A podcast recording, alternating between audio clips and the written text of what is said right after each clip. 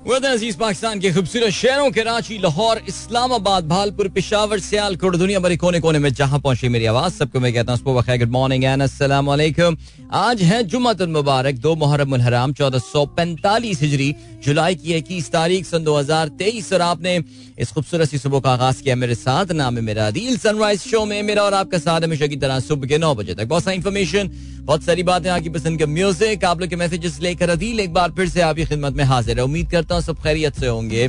सुबह का आगाज़ अच्छा हुआ होगा और आप लोगों का वीक भी अच्छा गुजरा होगा and you will be all set for this weekend and it's the Friday morning इसका मतलब last show of the week as well and it's humid morning here in Karachi humid morning yes और uh, पसीने जो हैं वो छूट रहे हैं बुरी तरह। लेकिन जो खुशखबरी है गुड न्यूज़ है कराची वालों के लिए वो ये कि आज, कुछ बारिश की पेशगोई जो है वो की जा रही है कि आज अच्छी बारिश हो सकती है कराची के।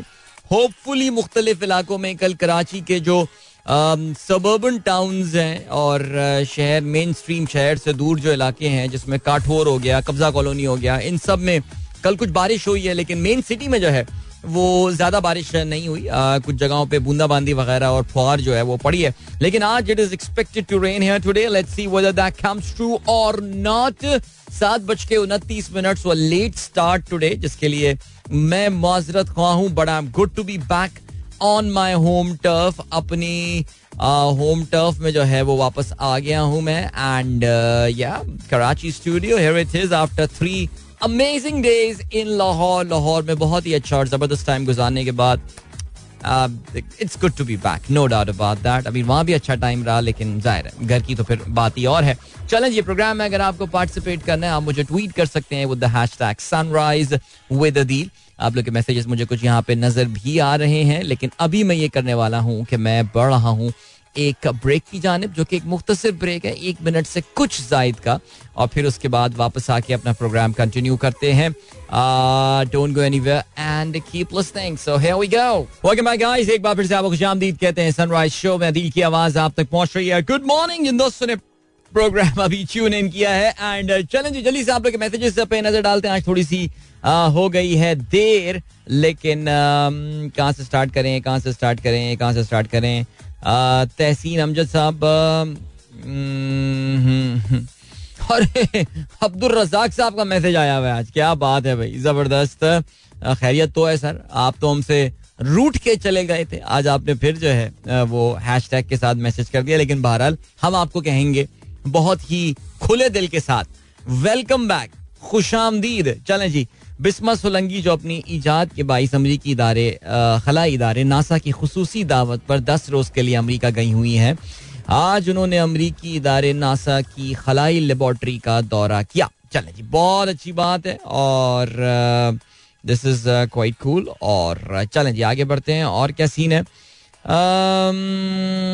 तहसीन अमजद साहब कहते हैं हेलो अदील भाई welcome to Karachi thank you so much my friend इसके अलावा मोहम्मद वसीम कहते हैं excited to start at day trip jeep trekking to Karombar lake situated in the Ghizer valley having passage to Broghil valley Chitral it is the second highest lake 4300 meters of Pakistan after Rush lake 4694 meter remember in prayers for safe and memorable journey क्या बात है भाई, बहुत आला। ज़बरदस्त। वसीम से अभी मुलाकात भी हुई थी लाहौर में ट्रिप के दौरान और ये काफ़ी प्रो ट्रैकर हैं। इनको ट्रैकिंग करने का जो है बहुत शौक है। तो वहाँ पर उन्होंने ज़िक्र भी किया था अपने इस सफ़र का करोम्बर लेक। ऑनेस्टली स्पीकिंग मैंने इस लेक का नाम नहीं सुना था, लेकिन अब आपसे सुन लिया और इनशाला जब आप वापस आएँगे तो फिर आपसे जो है वो इसकी हम तस्वीरें वगैरह भी जो है वो देखेंगे। खिजर जो एक एरिया है गिलगित बल्तिस्तान में जो एडमिनिस्ट्रेटिव डिवीज़न है गिलगित बल्तिस्तान के, उनमें से दिस इज़ वन ऑफ़ दोस्त और it's a very high altitude lake which is located in the Ishkoman valley very nice okay कहते हैं इट्स द थर्टी अब मैं विकीपीडिया खोल के बैठा हूँ, ज़ाहिर मुझे जब नाम मैंने अभी सुना है तो ज़ाहिर फिर I need some more information कहते हैं this is the thirty third highest lake in the world and falls in the Hindu को शमालिया region which is world richest biodiversity region क्या बात है। चलो भाई गुड गुड भेजो तस्वीरें, शाबाश। वापस आओ और खैर से जाओ, खैर से आओ। आमीन आगे बढ़ते हैं जी जवेद साहब खबर शेयर की है आपने। Jury awards $800,000 to Florida family whose daughter got second degree burn from McDonald's chicken nugget. यार यार ये अमेरिका में ना बड़ी गेम है। ये वाली गेम जो है ना अमेरिका में ये काफ़ी ज़्यादा है। आपको पता है कि मैंने एक बार ज़िक्र भी किया था कि जो अक्सर कॉफ़ी के मग्ज में लिखा हुआ होता है हॉट कंटेंट बी केयरफुल इस तरह की बातें क्यों लिखी हुई होती हैं? इसलिए लिखी हुई होती हैं क्योंकि इस पे बड़ा मशहूर केस हुआ था। मैकडोनल्ड्स पे केस कर दिया गया था कि कॉफ़ी मेरे ऊपर गिर गई। आपने वार्न नहीं की थी कि कॉफ़ी जो है वो गर्म है। और उसमें वाकई वो केस जो है वो साहब अब से काफ़ी अर्से पहले की बात है। वो जीतने में भी कामयाब हो गए थे। मैकडोनल्ड्स को एक बहुत बड़ी पेनल्टी जो है पे करना पड़ेगी। लेकिन अभी जो ये खबर आई है, वो ये आई है कि अज्यूरी in the Broward County in Florida awarded 100,000 in damages to a family whose daughter was burned from a McDonald's chicken nugget. Okay. The jury deliberated for two hours on Wednesday before setting the amount. The news comes after McDonald's and the franchise owner, Upchurch Food, were found at fault in May. Mm.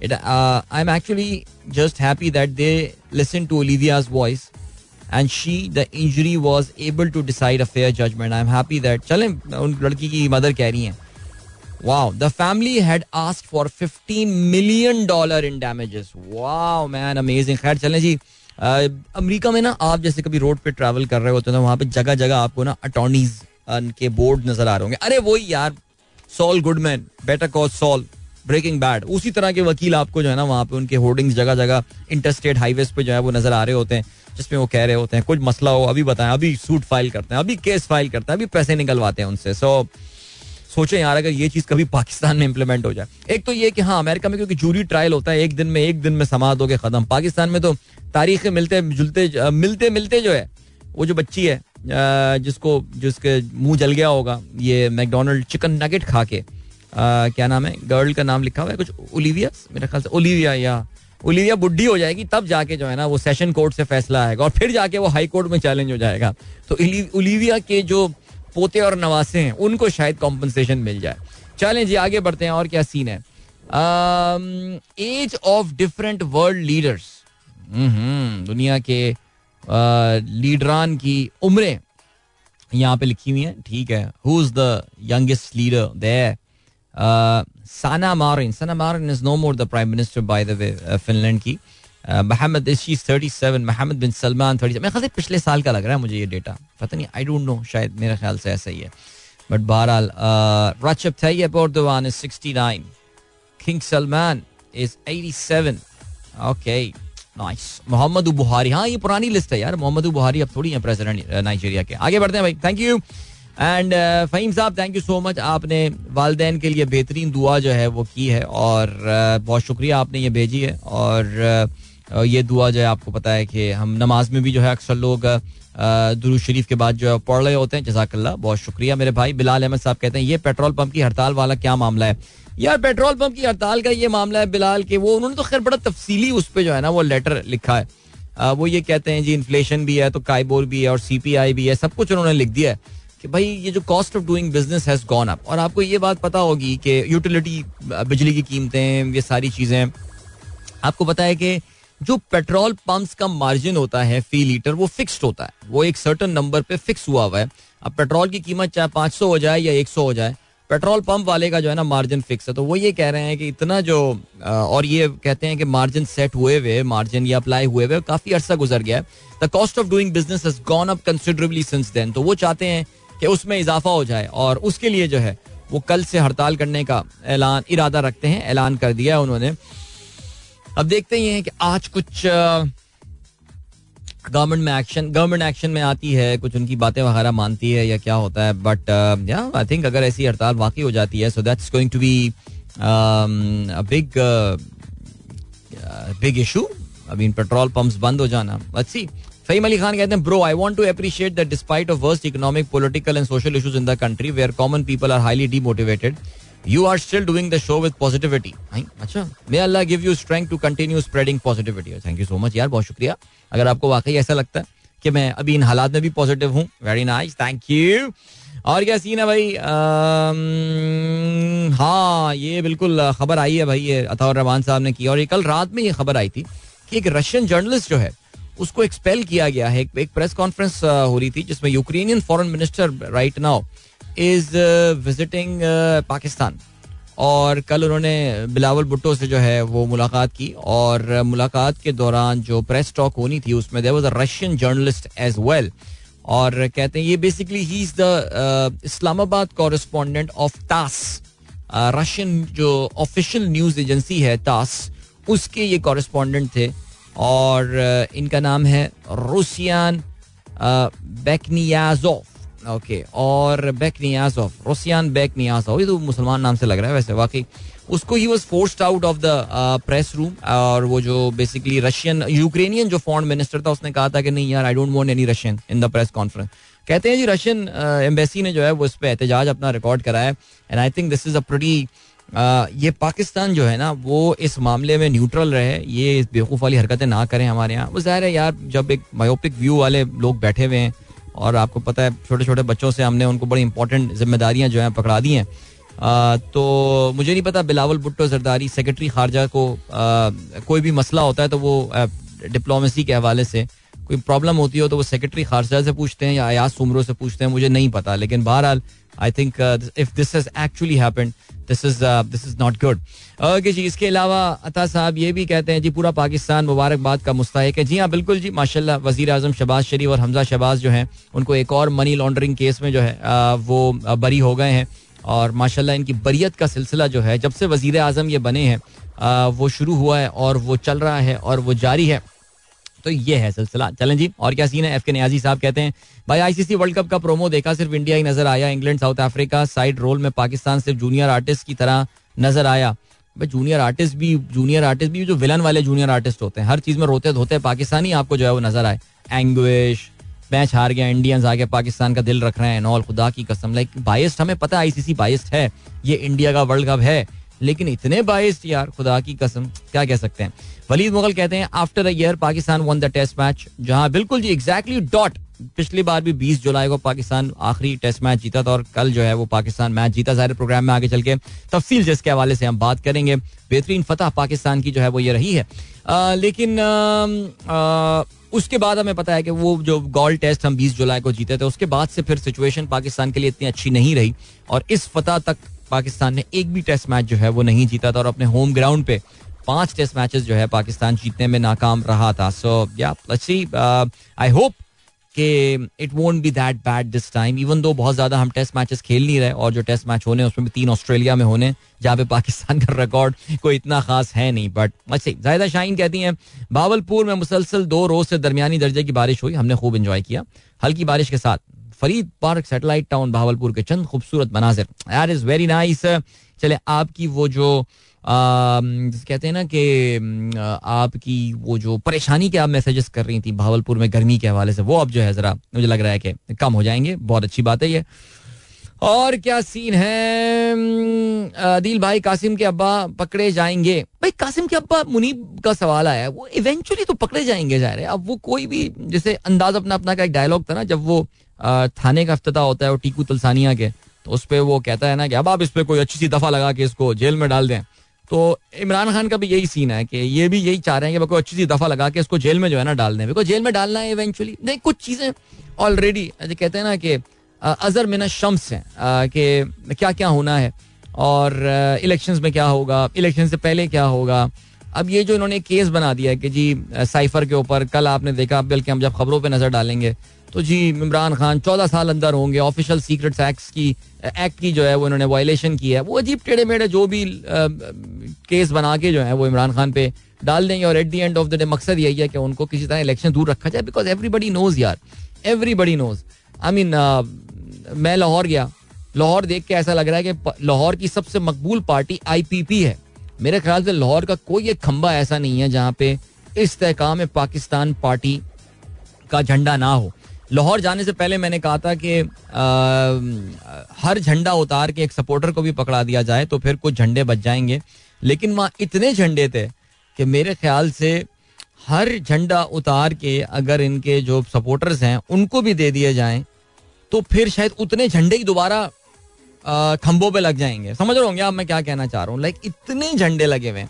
So that doesn't really matter I mean जो भी इस वक्त point of view जो भी चीज़ लेकर आ रहे हैं, अब मेरे ख्याल से और कल की जो परसों से जो डेवलपमेंट हुई है आज़म खान वाली जो डेवलपमेंट हुई है उसके बाद से लग यही रहा है कि अब ये चीज़ के जी कोई भी काउंटर नेरेटिव दे के इमरान खान को अनपॉपुलर करने वाली गेम तो नहीं चल रही है। वो तो मेरे ख्याल से आई थिंक आवाम नहीं सुन रही है ज़्यादा। लेकिन आ, अब यही है कि कोई अच्छा सा केस बना के अंदर किया जाए इनको ताकि यार इनको इलेक्शन वाली गेम से जो है ना वो बाहर रखा जाए। चलें जी आगे बढ़ते हैं। और क्या सीन है? फराज कहते हैं सलाम back to Qatar after holiday Karachi is amazing good quality of mango and other fruit scene every one like festive season food option बहुत ज़्यादा हैं। Rotisserie chicken is my favourite place barbecue tonight पे normal days में ईद वाला rush होता है। वाह भाई, ज़बरदस्त। और कोई चीज़ सर आप जरा देख लेते हैं। और कोई अपनी ट्रैवलॉग में? नहीं अच्छा और कुछ भी नहीं है। हाँ यार बारबेक्यू टू नाइट माशाल्लाह क्या बरकत है भाई इस बंदे के कितने साल हो गए बारबेक्यू टू नाइट को, लेकिन अभी तक रौनक वहाँ पे रहती है। और जबकि कितने कंपेरेटर्स भी आ गए। इन लोगों ने कुलाची खुलने की वजह से बारबेक्यू टू नाइट का कुछ वैल्यू कम हो गई, रश कम हो गया, लेकिन नहीं मेरे ख्याल से I think the brand equity still quite strong और या amazing amazing food man amazing food कल मैं किसी ग्रुप में, किसी ने, पता नहीं हमारा कौन सा ग्रुप था, उसमें किसी ने कहा कि tell us some good eating place in Karachi मैंने कहा गो एनीवेयर इट्स गुड वाह, इससे कंसाइज जवाब मैं दे सकता था क्या? हसान शेख कहते हैं in 2014 Netflix spend zero on marketing it's DVD rental business but over six million people still used it क्या बात है यार। बाय द वे नेटफ्लिक्स से ईमेल आ गई आपको? आ गई है ईमेल भाई। उन्होंने इंडियन सब कॉन्टिनेंट में भी जो है वो अपना पासवर्ड शेयरिंग वाली चीज़ को डिसेबल कर दिया है डीएक्टिवेट कर दिया है। सो so, अब आप जो मल्टीपल डिवाइसेस पे जो पासवर्ड्स होते थे अब आप वो चीज़ मल्टीपल डिवाइसेस नहीं मल्टीपल पीपल यूज़ कर रहे थे। यानी मेरा अपना पासवर्ड है तो मैं अपने इस पासवर्ड से अपनी मल्टीपल डिवाइसेस यूज़ कर सकता हूँ। अब इसको किस तरह वो इम्प्लीमेंट करेंगे not that remains to be seen कि इनको करना क्या है बट ठीक है यार ठीक है, ये चीज़ ऐसी होनी चाहिए थी। और और ये एक बहुत कैलकुलेटेड स्टेप है। चलें इस पर आगे चल के भी जरा बात करेंगे बिकॉज़ अभी मैंने काफ़ी देर से मैं बातें कर रहा हूँ and I need to take a break as well now और मैं मिलता हूँ आपसे थोड़ी देर बाद। So don't go anywhere and keep listening कौन सा चलाएँ, ये वाला गाना चला देते हैं। चल। This is Zuhaib Hasan and जोई विकाजी विद जाना catch you at the other side of the song. There's no break, by the way, पौने आठ का। So इस गाने के फ़ौरन बाद तकरीबन आठ बज के बावन मिनट पे जो है, मैं वापस आता हूँ, बावन तिरपन मिनट पे। और फिर आज में आज के अखबार में शामिल आम खबरों पर नज़र डालेंगे। Don't go anywhere and keep listening alright 52 past 7 is the time sunrise show में अदील की आवाज़ आप तक पहुँची है। गुड मॉर्निंग जिन दोस्तों ने प्रोग्राम अभी ट्यून इन किया है। ऑलराइट चलें जी बाकी का सीन है बाकी का सीन है कि अब हम बढ़ने वाले हैं थोड़ी सी देर में आज के अखबार में शामिल अहम खबरों की जाने लेकिन अभी I was reading a very in fact नहीं I was listening to a very interesting news और uh, ये मैं बल्कि ऐसा करता हूँ कि मैं रीट्वीट भी कर देता हूँ और ये बेसिकली है हम न्यूज़ उर्दू की जानब से, हम न्यूज़ जो न्यूज़ चैनल है, उनके जो हेड ऑफ़ इन्वेस्टिगेशन है जाहिद गिशकोरी साहब, जो कि काफ़ी सीनियर जर्नलिस्ट हैं, इससे पहले समा टीवी से जो है वो वाबस्ता थे, लेकिन अब उनका ताल्लुक जो है वो हम न्यूज़ के साथ है और उन्होंने एक बड़ी दिलचस्प खबर जो है वो ये बताई है कि इस वक्त न्यूयॉर्क में एक जो सस्टेनेबल ग्रोथ एंड डेवलपमेंट के हवाले से यूनाइटेड नेशन सस्टेनेबिलिटी जो गोल्स हैं, उसके हवाले से एक कॉन्फ्रेंस हो रही थी और जिसका फोकस जो है वो गरीब ममालिक के ऊपर जो था वो ख़ास था। और कहते हैं कि ये जितने भी गरीब ममालिक के लोग थे, जो जितने भी ममालिक के जो मिशंस थे, वो एक या दो शख्सियात पर मुश्तमिल थे, लेकिन माशाल्लाह पाकिस्तान ने 25 अहम शख्सियात पर मुश्तमिल जो है वो अपना वफ्त भेजा। और न्यूयॉर्क के तीन पुरतायुश होटल्स में जो है वो इन्होंने क़याम किया। अब मैनहटन के ज़रा होटल्स की जाके आप अगर प्राइसेस चेक कर लें तो आपको अंदाज़ा हो जा, हो जाएगा जी। और कहते ये हैं जी, गशकोरी साहब के इवेंट ख़त्म भी हो चुका है, अभी भी वहाँ पर मुकीम है। होटलों में क्याम है, किराए पर गाड़ी ली गाड़ी ली हैं, गैर मुतल अफराद की भी मौजें हैं। और कहते हैं जी, एक सेनेटर साहब हैं जिनकी फैमिली के छह अफराद जो हैं वो उनके साथ ट्रैवल कर रहे हैं। अच्छा ज़ाहिर है, जब इनसे पूछा जाएगा, इसमें शाजिया मरी भी शामिल हैं, मौला बक चांडियो शामिल हैं, और वो जी बड़ा शोर मचाते हैं पब्लिक अकाउंट्स कमेटी में, नूर आलम साहब, वो भी वहाँ पर मौजूद हैं। अब इनके क्या ताल्लुक हैं? पब्लिक अकाउंट्स कमेटी का हेड सस्टेनेबिलिटी ग्लो गोल्स के हवाले से अकवा मुतहदा की कॉन्फ्रेंस में क्या कर रहा है? इसी बात का रोना ज़्यादा है कि ज़्यादातर लोग इसमें गैर मुतल लोग हैं जिनका इससे कोई ताल्लुक नहीं है।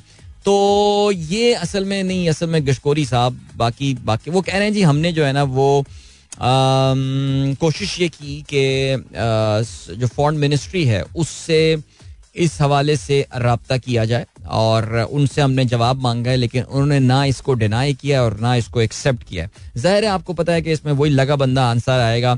कि जी, ये सब लोग अपने खर्चे पर, जिस तरह आसफा भुट्टो आपको पता है कि अभी टोक्यो अपने खर्चे पर गई थी और सब कुछ अपने खर्चे पे कर रही होती हैं तो ये भी जी शाजिया मरी इतने अमीर हैं और ये मौला बख्चांडियो भी अमीर आदमी होंगे और ये भी अमीर आदमी होंगे, नूर आलम साहब। ये सब अपने पैसे पे जो है ना, अपने खर्चे पे गए होंगे और अपने खर्चे में मैनहटन में रह रहे होंगे और रेंटा कार पे गाड़ियाँ चला रहे होंगे एंड स्टाफ लेकिन हमें भी पता है कि रियलिटी क्या है।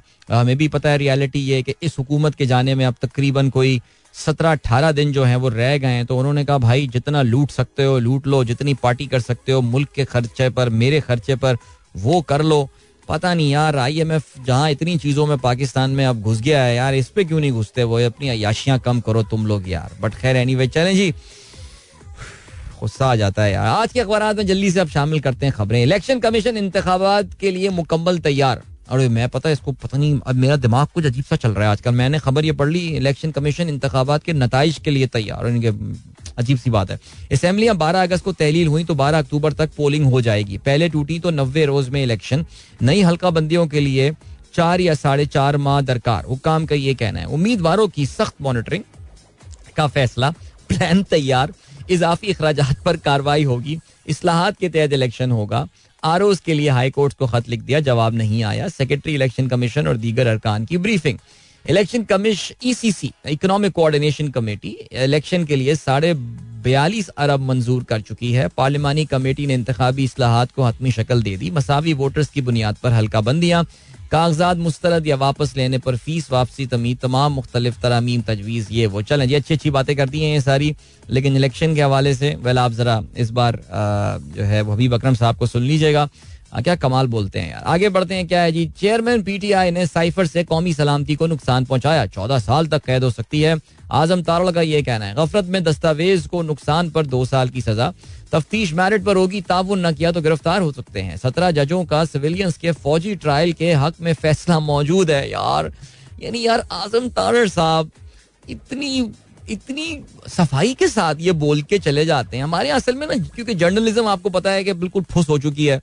काउंटर सवाल किए जाते हैं तो आपको पता है तादीबी कार्रवाइयाँ हो सकती हैं। इस सत्रह जजों ने, जो सिविलियंस के फौजी ट्रायल के हवाले से फैसला किया था उसमें कोई सनसेट क्लॉज के हवाले से बात नहीं कर रहा। वो एक मखसूस वक्त के लिए एक फैसला दिया गया था। लेकिन खैर एनी वे क्या कर सकते हैं? सबक वज़ीर बतौर वज़ीर आज़म हलफ तोड़ा। जराइम साबित आज़म खान मुकर भी जाए तो क्या आइन और कानूनी शिकनी खत्म हो जाएगी?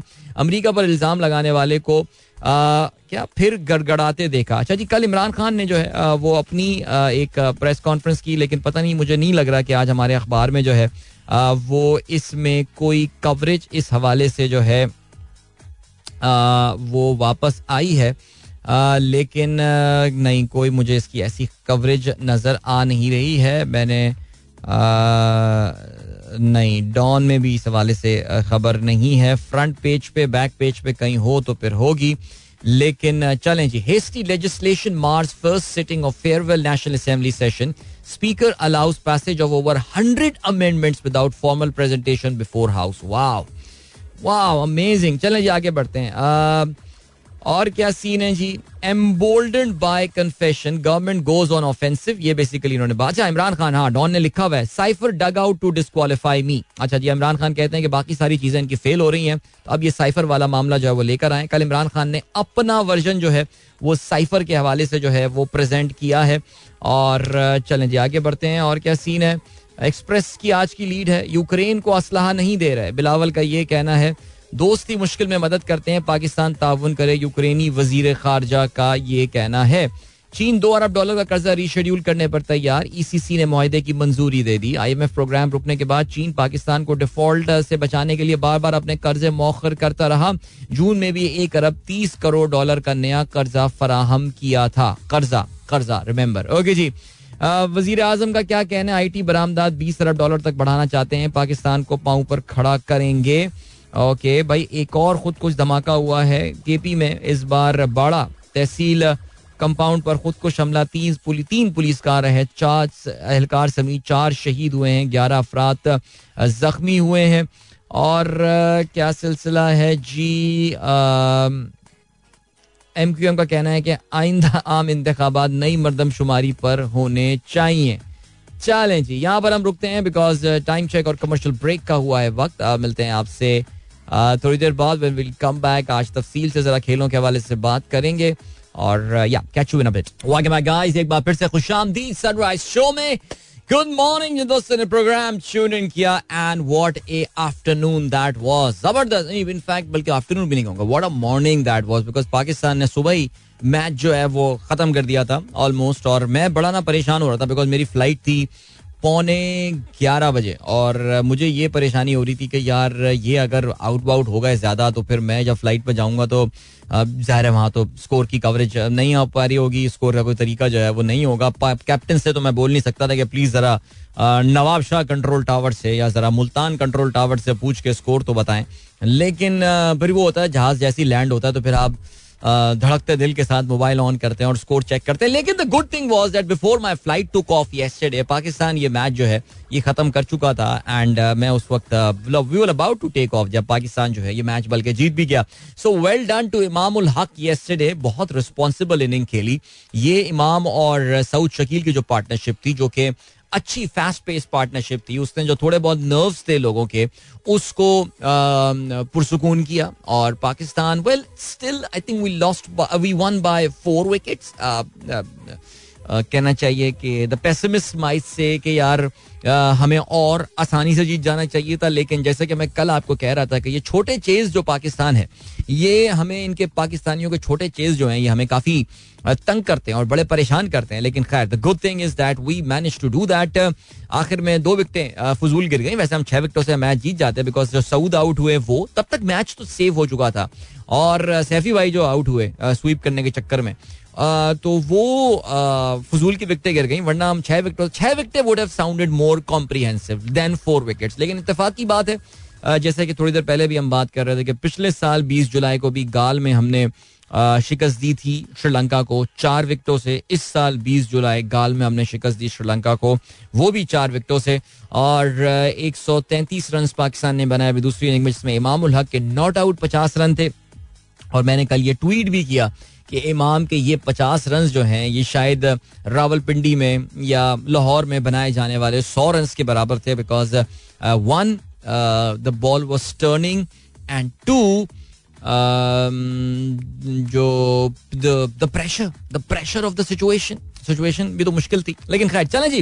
The good thing is we have won that game congratulation Saud Shakeel becoming the first Pakistani to score double hundred in Sri Lanka कुल मिला के उन्होंने मैच में बनाए दो सौ अड़तीस रन और जिसकी वजह से उनको प्लेयर ऑफ़ द मैच का अवार्ड जो है, वो भी मिला। I mean his career is off to to a brilliant start I mean Saud Shakeel के अगर आप करियर की बात करें, ज़ाहिर सऊद 2015 में उन्होंने अपना डेब्यू किया था कराची वाइट्स की जानब से खेलते हुए। And he was playing against वापडा in that game और तब से तकरीबन कोई अट्ठावन, साठ फ़र्स्ट क्लास मैचेस खेलने के बाद उनको पाकिस्तान टीम में जो है वो जगह दी गई थी। और आपको ये भी याद होगा कि फिर उसके बाद उन्होंने अपनी टेस्ट की जो इनिंग्स थी वो बड़ी ज़बरदस्त उन्होंने उसका आगाज़ किया और चाहे वो इंग्लैंड के खिलाफ उनका डेब्यू था जिसमें उन्होंने पहले जो रावलपिंडी टेस्ट में सैंतीस और छिहत्तर रन बनाए और लगातार तीन फिफ्टीज उन्होंने जो है वो इंग्लैंड के खिलाफ बनाई थी। फिर मुल्तान टेस्ट की दोनों इनिंग्स में जो है वो सऊद ने तिरसठ रन बनाए और फिर उसके बाद चौरानवे रन बनाए। अनफॉर्चुनेटली हंड्रेड वो उसमें नहीं बना पाए थे। कराची टेस्ट में तेईस और तिरपन रन उन्होंने बनाए। वेरी कंसिस्टेंट परफॉर्मेंसेज फिर उन्होंने सेंचुरी स्कोर की against New Zealand at his home ground in Karachi और एक फिफ्टी और एक हंड्रेड उनकी इस सीरीज़ में उन्होंने स्कोर किया और सरफराज के अलावा जो पाकिस्तान के नोटेबल परफॉर्मर थे of course he was there and now इस टेस्ट में ऑलरेडी अपनी धाक बिटा चुके हैं, अपने करियर की पहली डबल हंड्रेड स्कोर कर चुके हैं। अपने, मैं टेस्ट करियर की बात कर रहा हूँ और दूसरी इनिंग में उन्होंने बहुत जिम्मेदाराना ये तीस रन बनाए। So congratulation well done young man और मैं कल यूट्यूब शो में भी यही बात कर रहा था कि इनके ओडीआई की भी जो है ना, या लिस्टे क्रिकेट की भी अगर हम बात करें तो उसमें Saud has got a good good record I think पैंतालीस की इनकी जो है, वो एवरेज है लिस्ट ए क्रिकेट में। और पाकिस्तान के लिए ऑफ़ कोर्स वो पाँच मैचेस खेल चुके हैं। चार इनिंग्स उनकी रही हैं, जिसमें एक पचास उन्होंने बहरहाल इंग्लैंड के खिलाफ जो है, वो लॉर्ड्स में स्कोर की थी। ये 2021 की बात है।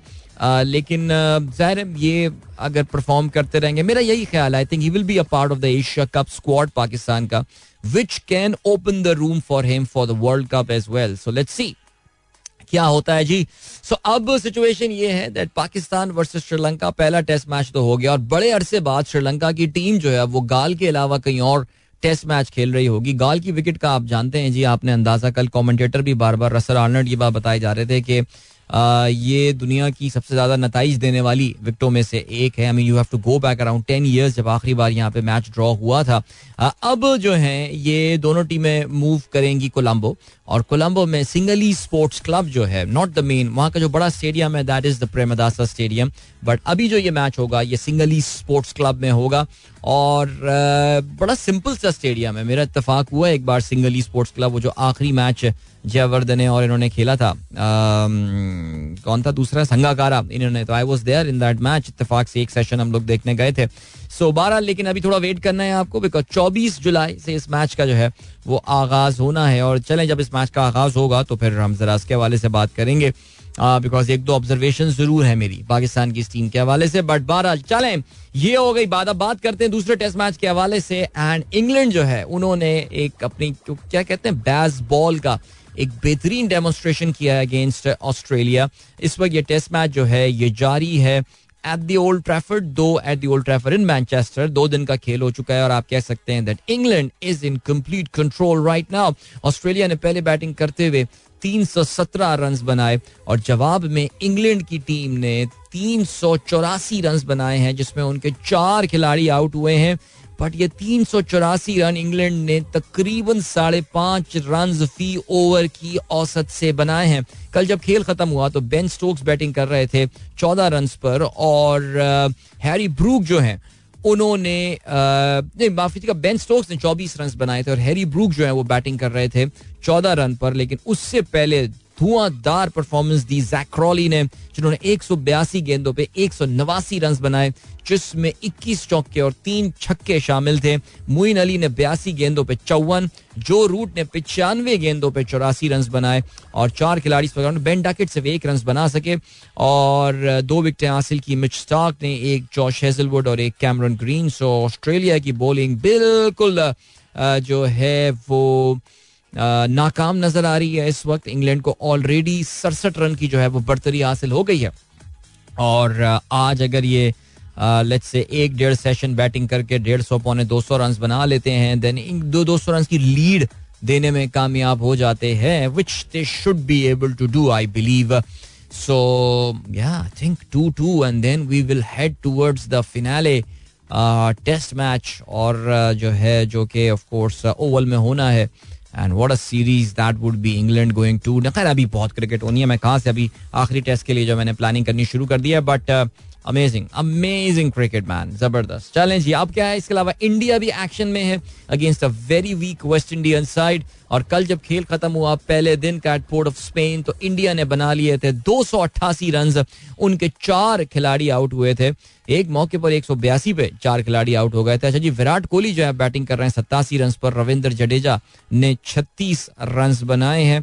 और इससे पहले जो है वो जयसवाल, यशास्वी जायसवाल ने सत्तावन रन शुभमन गिल ने सिर्फ़ दस रन बनाए, रोहित शर्मा अस्सी रन बनाकर आउट हुए। और इस सीरीज़ का क्या बोले यार, ये तो बिल्कुल एक वन वे ट्रैफ़िक है ज़ाहिर है। वेस्ट इंडीज की वही बड़ी ही inexperience side and staff लेकिन खैर चलें जी ओके और क्या खबर है हमारे पास? भाई विमेन फुटबॉल वर्ल्ड कप का हो गया है आगाज़। मैं कल उसका ज़िक्र भी कर रहा था।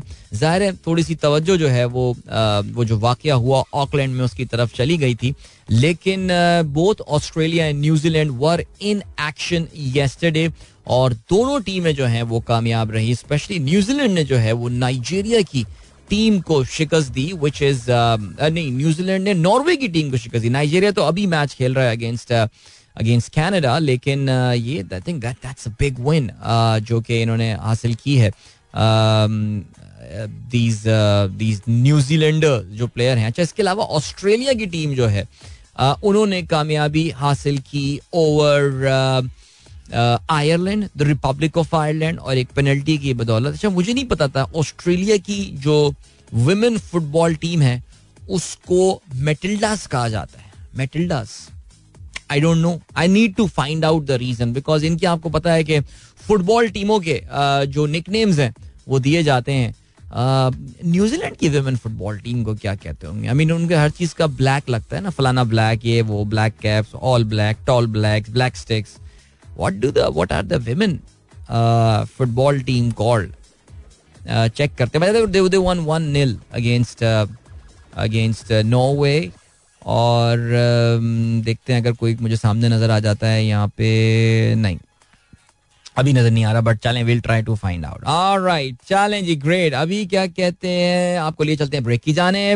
इसके बाद एक गाना सुनेंगे और वापस आके आप लोगों के मैसेजेस जो मौजूद हैं हैश सनराइज विद अदील उसके हम, उनको हम शामिल करेंगे प्रोग्राम में और मजीद बातें होनी है, काफ़ी सारी बातें होनी है। So don't go anywhere and keep listening alright that was Abrarul Haq and I no कुछ दोस्तों को ये गाना जो है, वो मैं मतलब अबरार की आवाज़ इतनी अच्छी नहीं लग रही होगी बट यार there was a time when I actually used to enjoy this song मुझे इसके कोई मतलब बिल्कुल भी नहीं पता क्या बोल रहे हैं अबरार बिकॉज़ अबरार की पंजाबी जो वो यूज़ करते हैं गानों में वो अक्सर मैंने सुना है जो मॉडर्न पंजाबी स्पीकर है उनके लिए भी मुश्किल होती है लेकिन आ, ये फिर भी I rose love the beat of the song takes me long time back लेकिन बारह आज काफ़ी दिनों बाद लाइब्रेरी में नज़र आया मैंने कहा चलो जी चला देते हैं गाना। चलो जल्दी से आप लोग के मैसेजेस पे नज़र डालते हैं। महनाज नवीद कहती है good morning from Islamabad me here with kids since Monday and enjoyed a lot visited many places now going to Murree Islamabad is the best place in Pakistan for living no doubt yeah absolutely no doubt इसमें तो खैर कोई शक नहीं है Mahnaz that Islamabad is in fact the best place और uh, मैं बड़ा कभी कभार हैरान होता हूँ और मैं अक्सर इस अपनी इस बात का इजहार भी करता हूँ इस्लामाबाद में रहने वाले लोग जब न मायूसी की और जो है ना वो मुश्किल की बातें करते हैं तो फिर हम कहते हैं कि बच्चू कभी कराची में रह के दिखाओ तो तुम्हें पता चले। उस कराची का एक अलग is a cost of living here एक अलग मसला है इधर का जो रहने का है। सो बहरहाल, क्या कह सकते हैं? लेकिन चलें जी enjoy your time you're heading to Murree now and I am assuming you will be heading आप अपने गाँव जा रही होंगी इसके बाद so so cool man doctor Shaila कहती हैं good morning good morning and then Arshad Gumro कहते हैं heard in the news that world cup promo issued by ICC is more focused on Indian यार, सुन लिया करें ना, आप हमारा रात में देख लिया करें प्रोग्राम आप यूट्यूब लाइव उस वक्त जो है, उसमें काफ़ी तफसील से इसका जो है वो हमने ज़िक्र किया था। अच्छा जी इनामुल्ला ज़मीन कहते हैं, इमरान खान ज्वाइन टिकटॉक अच्छा तो काफ़ी पुरानी बात हो गई है, इमरान खान के टिकटॉक ज्वाइन करने के मतलब है चार दिन कितने हो गए? तीन मिलियन अब तो उनके फॉलोअर्स भी हो गए सुना है। हसान शेख कहते हैं please talk about the S B P premium bonds of forty thousand is it good to invest in these please shed some light ये कौन से बॉन्ड है? Like are these the prize bonds in all या are these कौन से bond किसकी बात कर रहे हैं आप? क्यों? Why do want to buy this यार? डोंट गेट इनटू दिस यार बाकी आपके अपने प्रिंसिपल्स की भी बात होती है अगर ये प्राइस बॉन्ड्स वाली चीज़ में आप जाना चाहते हैं अकबर कहते हैं सर अकबर कहते हैं Adeel your frustration with who all the government enjoy international visit with money is much less than the frustration we in Lahore feel when your show goes on loop with disconnected reputation the first issue might be resolve लेकिन यार मैं क्या बोल सकता हूँ? Seriously like technical team should be looking into these things I assume देखना चाहिए उनको because that's the one job that they have is to ensure के ट्रांसमिशन जो है, वो जो मेरी आवाज़ माइक तक पहुँचती है, या हमारे किसी भी आरजे की आवाज़ माइक तक पहुँचती है, वो हमारे सामीन के कानों तक पहुँचे, बगैर किसी तातुल के और बगैर किसी मुश्किल के। सो मैं क्या कह सकता हूँ इसके हवाले से यार? मैं सिर्फ़ दरख्वास्त ही कर सकता हूँ, सर अकबर साहब। इसके अलावा अनीक अहमद साहब आपने जो खबर शेयर की है ये हम प्रोग्राम में सुबह शामिल कर चुके हैं A Florida jury has awarded an eight-year-old girl $800,000 in damages after she was severely burnt burnt when a McDonald chicken McNugget fell on her leg. Right चलें जी इसके अलावा जो है वो क्या खबर है जनाब अदील पॉजिटिव गुना मिलेगा तुमको फहीम ओके मिस्टर कलीन का कहते हैं अगर हुकूमत अपनी नाकामी पिछली हुकूमतों पर डाल दे और पिछली हुकूमत पिछली पे तो इस तरह सारा मलबा कायदे आज़म पर गिरेगा। वैसे वाकई वेरी वेल सेड एक्चुअली यार। हर हुकूमत पिछली हुकूमत पर ही डाल रही होती है लेकिन uh, क्या कह सकते हैं यार। अच्छा जी अबरार से याद आया जवाद कहाँ है आजकल? सर्फ बर्फ़ तो नहीं खा लिया। वैसे what's the what's the scene what's the scene आजकल ट्वीट नहीं कर रहे जवाब because I don't follow him so I don't know अच्छा जी आसिफ अयाद साहब ने खबर शेयर की है अबाउट अबाउट कम्बोडिया और मैं कम्बोडिया के हवाले से ये खबर जो आपने शेयर की अब से थोड़ी देर पहले मैं ये पढ़ रहा था और uh, ये हम जरा इस पर आगे चल के बात की जा सकती है मेरे ख्याल से। अच्छा आगे चल के हम मजीद बात करेंगे। We will talk about a very very a literally very senior American diplomat is in China Henry Kissinger जो कि चले उस जरा हिस्टोरी उनकी बड़ी इंपॉर्ट बड़ी इज़्ज़त दी जा रही है उनको चाइना में now that he is in China so the historical context पे भी थोड़ी सी बात करेंगे और मजीद डिस्कशन करते हैं और भी खबरें शामिल करेंगे। थोड़ा बहुत कुछ इकोनॉमी के नंबर्स हैं उनको भी जरा देखते हैं अगर मुझे टाइम मिल जाता है। Alright, that was the Coke Studio version of Kamaj, Shafkat Amanat Ali and Fusion का I would say what a beautiful evergreen song that was और सेबी बट भी कहते हैं beautiful version of कमाश remind of the beautiful era of Pakistani pop music या perhaps the best the best era of Pakistani pop music a lot of people say it was perhaps the 90s या maybe mid 90s to the first 6 7 years of 2000 amazing music game no doubt आवाज़ आप तक पहुँच रही है। Good morning दोस्तों ने programme क्यों किया। मैं बात कर रहा था ब्रेक पे जाने से पहले अमेरिका के एक सबक, बहुत senior diplomat Henry Kissinger is in China और हेनरी कसिंजर अमेरिका के सबक वज़ीर खारजा थे सेक्रेटरी ऑफ़ स्टेट जिन्हें कहा जाता है। ही अ डेमोक्रेट और जिमी कार्टर प्रेजेंट हुआ करते थे। हम 1970s की दहाई की मैं ये बात कर रहा हूँ। अब से पचास साल पहले से भी जायद की जो है मैं बात कर रहा हूँ। और जिमी कार्टर के दौर में जो है, ये अमेरिका के वज़ीर खारजा हुआ करते थे। और ये वो दौर था, आप जानते हैं कि जिस वक्त कोल्ड वॉर जो है, जो अमेरिका और सोवियत यूनियन के दरमियान जो कोल्ड वॉर थी, वो अपने उरूज पर थी। इनको दुनिया के टॉप डिप्लोमेट्स में माना जाता था उस वक्त। और 1970s में चाइना को मेन स्ट्रीम में लाने में Henry Kissinger played a very very important role. Yeah, I think there was some role for Pakistan and all and stuff. ये सारी बातें अपनी जगह लेकिन किसिंजर की चाइना में बड़ी रिस्पेक्ट है और उस रिस्पेक्ट का अंदाज़ा जो है वो इस बात से किया जाता है कि, कि जिस तरह उनको वेलकम वहाँ पे किया गया even though is hundred years old now is exactly hundred years old उनको जिस तरह उनका इस्तकबाल वहाँ पे किया गया और प्रेसिडेंट शी जिनपिंग जो है उन्होंने खुद मुलाकात की इनसे प्रेसिडेंट शी जिनपिंग बहुत सेलेक्ट ऑडियंस से जो है वो मिलते हैं। अब से थोड़े अरसे पहले जो है वो जेनेट येलन आई हुई थी अमेरिका की वज़ीर खजाना, जिन्हें आप कह सकते हैं ट्रेजरी सेक्रेटरी उनसे शी जिनपिंग नहीं मिले। और जॉन कैरी आए हुए थे जो कि अमेरिका के माहौलियात के हवाले से स्पेशल अब उनके नुमाइंदे हैं। उनसे भी मुलाकात नहीं दी थी। काफ़ी कोल्ड सा रिस्पॉन्स अमेरिकन ने उनको दिया था। एंथनी ब्लिंकन से बार बार उन्होंने मुलाकात की थी अमेरिका के वज़ीर खारजा से, जो अभी वज़ीर खारजा हैं। लेकिन असल जो इन्होंने कल बड़े अच्छे प्लेजेंटरीज भी एक्सचेंज की हेनरी कैसेंजर के लिए। मुझे ऑनेस्टली नहीं पता था कि मैंने भी ये पढ़ा कल कि चाइना में उनको अभी भी बहुत इज़्ज़त और एहतराम की नज़र से जो है वो देखा जाता है। बिकॉज़ अगर आपको ये बात याद हो तो 1971 के आगाज़, यानी उस दहाई के आगाज़ में जो इस वक्त मुल्क ताइवान है, जिसको रिपब्लिक ऑफ़ चाइना वो कहते हैं अपनी जबान में या अपने आप को रिपब्लिक ऑफ़ चाइना क्लेम करते हैं that was the actual China okay और वो जो मेन चाइना था, जिसको हम पीपल्स रिपब्लिक ऑफ़ चाइना है, उसको अकवा मुतहदा में भी सीट नहीं मिली थी, यानी Taiwan had the Chinese seat because you know the story and all Chinese civil war ये सारी चीज़ें, और जिसकी वजह से जो है वो चाइनीज़ सिविल वॉर जो कि माउ जेटोंग जीतने में कामयाब हुए थे। उन्होंने शिकस्त दी थी चियांग काई शेक को और वो ताइवान में चले गए थे। जो डेमोक्रेटिक फोर्सेस थी वहाँ की, वो ताइवान चले गए थे। Taiwan became a very strong democracy and all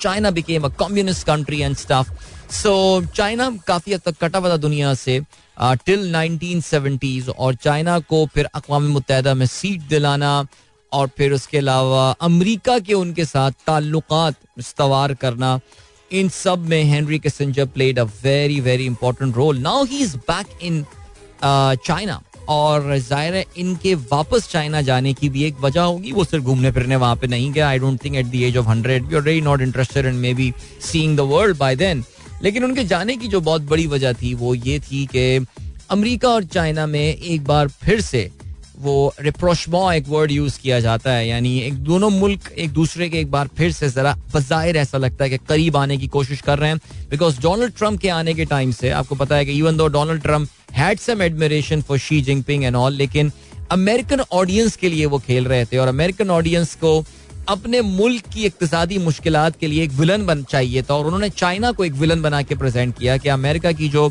बहुत ज़्यादा इकोनॉमिक प्रॉब्लम्स हो रही हैं, वो चाइना की वजह से हो रही हैं। चाइना हमारी जॉब्स उठाकर ले गया है, चाइना पूरी मैन्युफैक्चरिंग ले गया है, अब सर्विसेज़ भी ले जा रहा है, हमारी टेक्नोलॉजी को चोरी कर रहा है सर्वेलेंस कर रहा है, ये सारी बातें। तो अगर आपको याद हो ट्रंप के टाइम पे पाबंदियाँ लगा दी गई थी, चाइना पे ट्रेड सैंक्शन लगाई गई थी, चाइना ने भी जवाबी पाबंदियाँ लगाई थी, फिर अमेरिका ने पाबंदियाँ लगाई थी, फिर चाइना ने पाबंदियाँ लगाई थी, फिर डोनाल्ड ट्रंप चले गए। डोनाल्ड ट्रंप के आने के बाद जो बाइडन साहब भी कोई खास इंटरेस्टेड नहीं थे चाइना के साथ ताल्लुक बेहतर करने के हवाले से आपसे शायद मैंने इस बात का अक्सर मैं ये बात बोलता रहता हूँ that it's a bipartisan issue it's this this enmity जो चाइना के साथ नफरत है या चाइना के साथ जो दुश्मनी है अमेरिका की जो दोनों पॉलिटिकल पार्टीज़ हैं वो इसको सपोर्ट करती हैं कि भाई चाइना के साथ लड़ाई है हमारी नाराज़गी है। सो so, फिर आपको पता है रूस में जो चाइना ने रोल प्ले किया है यूक्रेन वाली वॉर में सो बाहिर ऐसा दिखता है कि अब अमेरिका जो है, वो कुछ एक बार फिर से ताल्लुक और रबते जो है, वो इस्तवार कर रहा है। एंड हेनरी कैसेंजर के इस विज़िट को जो है, वो उसी लेंस से देखा जा रहा है। अब इसमें ताल्लुक में फ़र्क पड़ेगा या नहीं? वेल एज वी से आने वाला वक्त ही बताएगा, लेकिन खैर चलें I thought big international development that was और अगर आप अपनी ट्विटर टाइमलाइन पे भी जाएँगे और अगर आप किसेंजर लेट से लिखते हैं तो आप ये देखेंगे कि चाइना के जो प्रेसिडेंट हैं, वो काफ़ी अच्छे अल्फाज उनके लिए जो अदा कर रहे हैं कि हमारी एक चाइनीज़ प्रोवर्ब है। वो saying that in Mandarin to Henry Kissinger naturally उनको कोई इंटरलोक्यूटर या इंटरप्रेटर जो है, वो उसको तर्जुमा कर रहा होगा और वो उसमें शी जिंगपिंग ये कह रहे थे कि जो अच्छे लोग हैं चाइनीज़ प्रोवर्ब ये कहती है कि अच्छे लोग जो हैं, उनको ज़्यादा ज़िंदगी मिलनी चाहिए ताकि वो अच्छाई को जो है, वो स्प्रेड कर सकें। सो हेनरी कैसेंजर के लिए बेसिकली वो ये वर्ड्स अदा कर रहे थे। दैट्स वेरी नाइस अभी लिए चलते हैं आपको ब्रेक की जाने मिलेंगे आपसे इस ब्रेक के बाद। Don't go anywhere and keep listening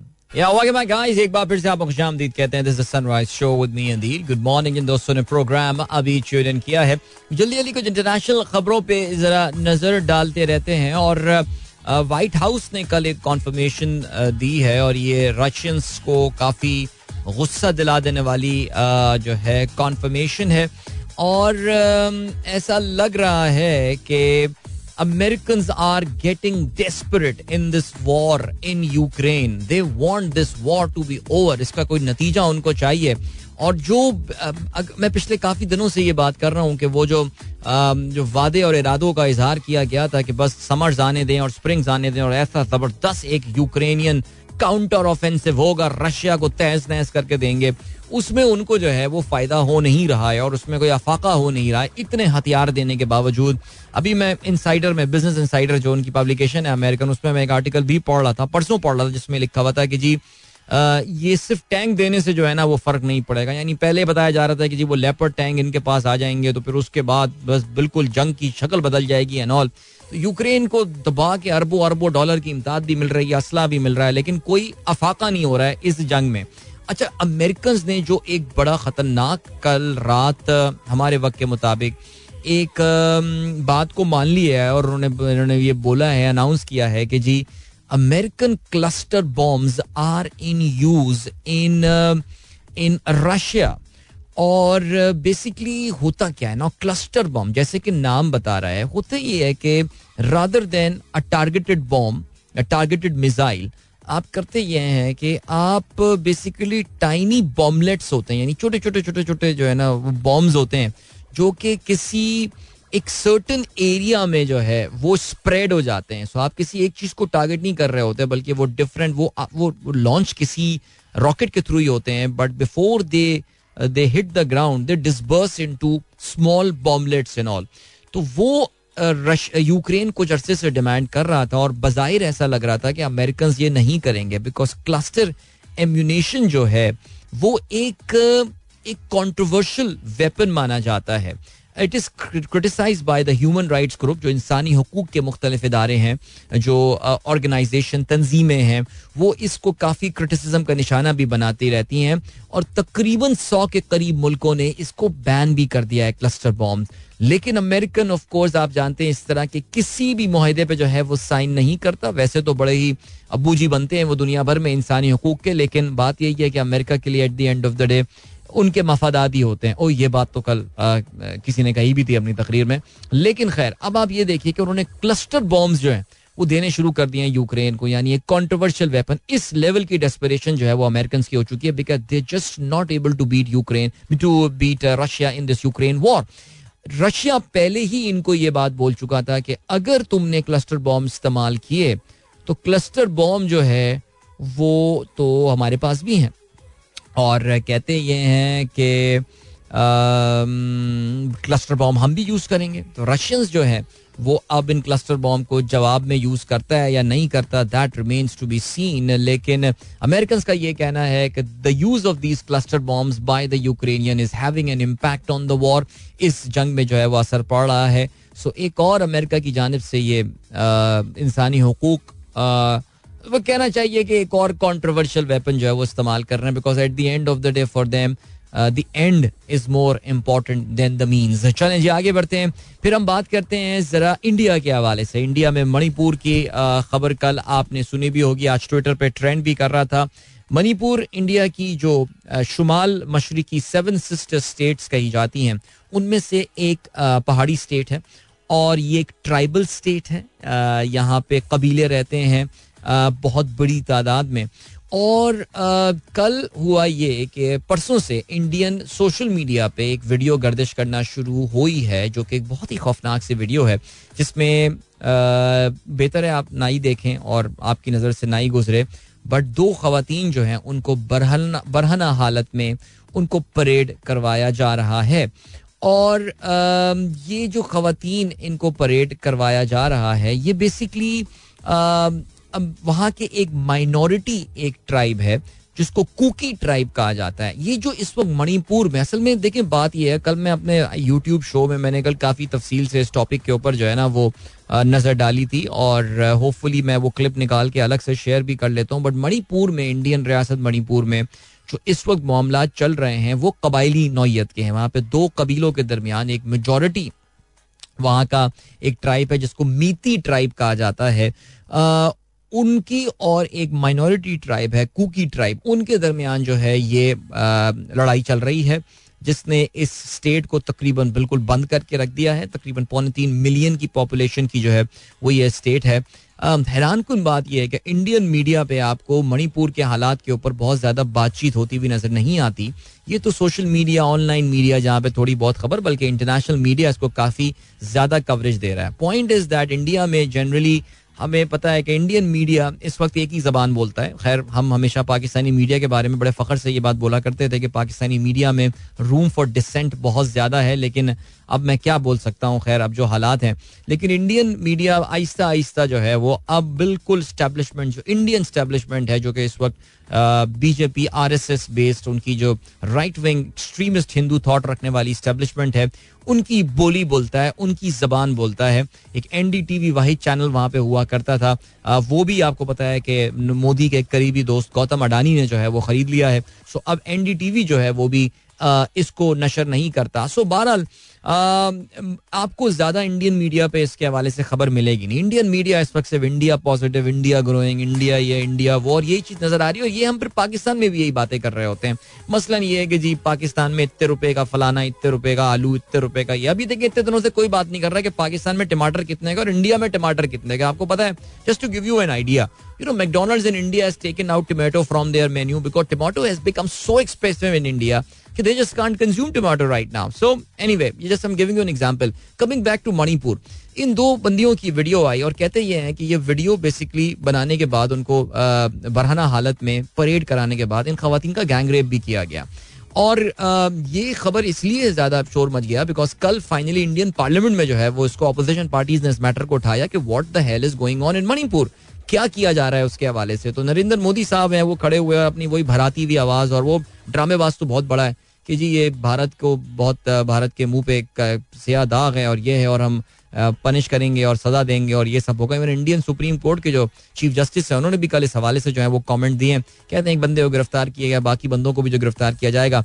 लेकिन the unfortunate issue is that rape is use as as a weapon in the war और इसको इस्तेमाल किया जाता है इंडिया में किया गया है, चाहे वो 1984 एंटी सिक राइट्स थे और कश्मीर में गुजरात में बिल्किस बानो का केस अगर आपको याद हो, एक बहुत ही मशहूर केस हुआ था और ये अनफॉर्चुनेट है एक वाक्य वाकयात हैं जो कि होते हैं अनफॉर्चुनेटली या रेप इज़ यूज़ एज हमने पता है बॉस्निया हेर्जोगोविना में rape was used as massive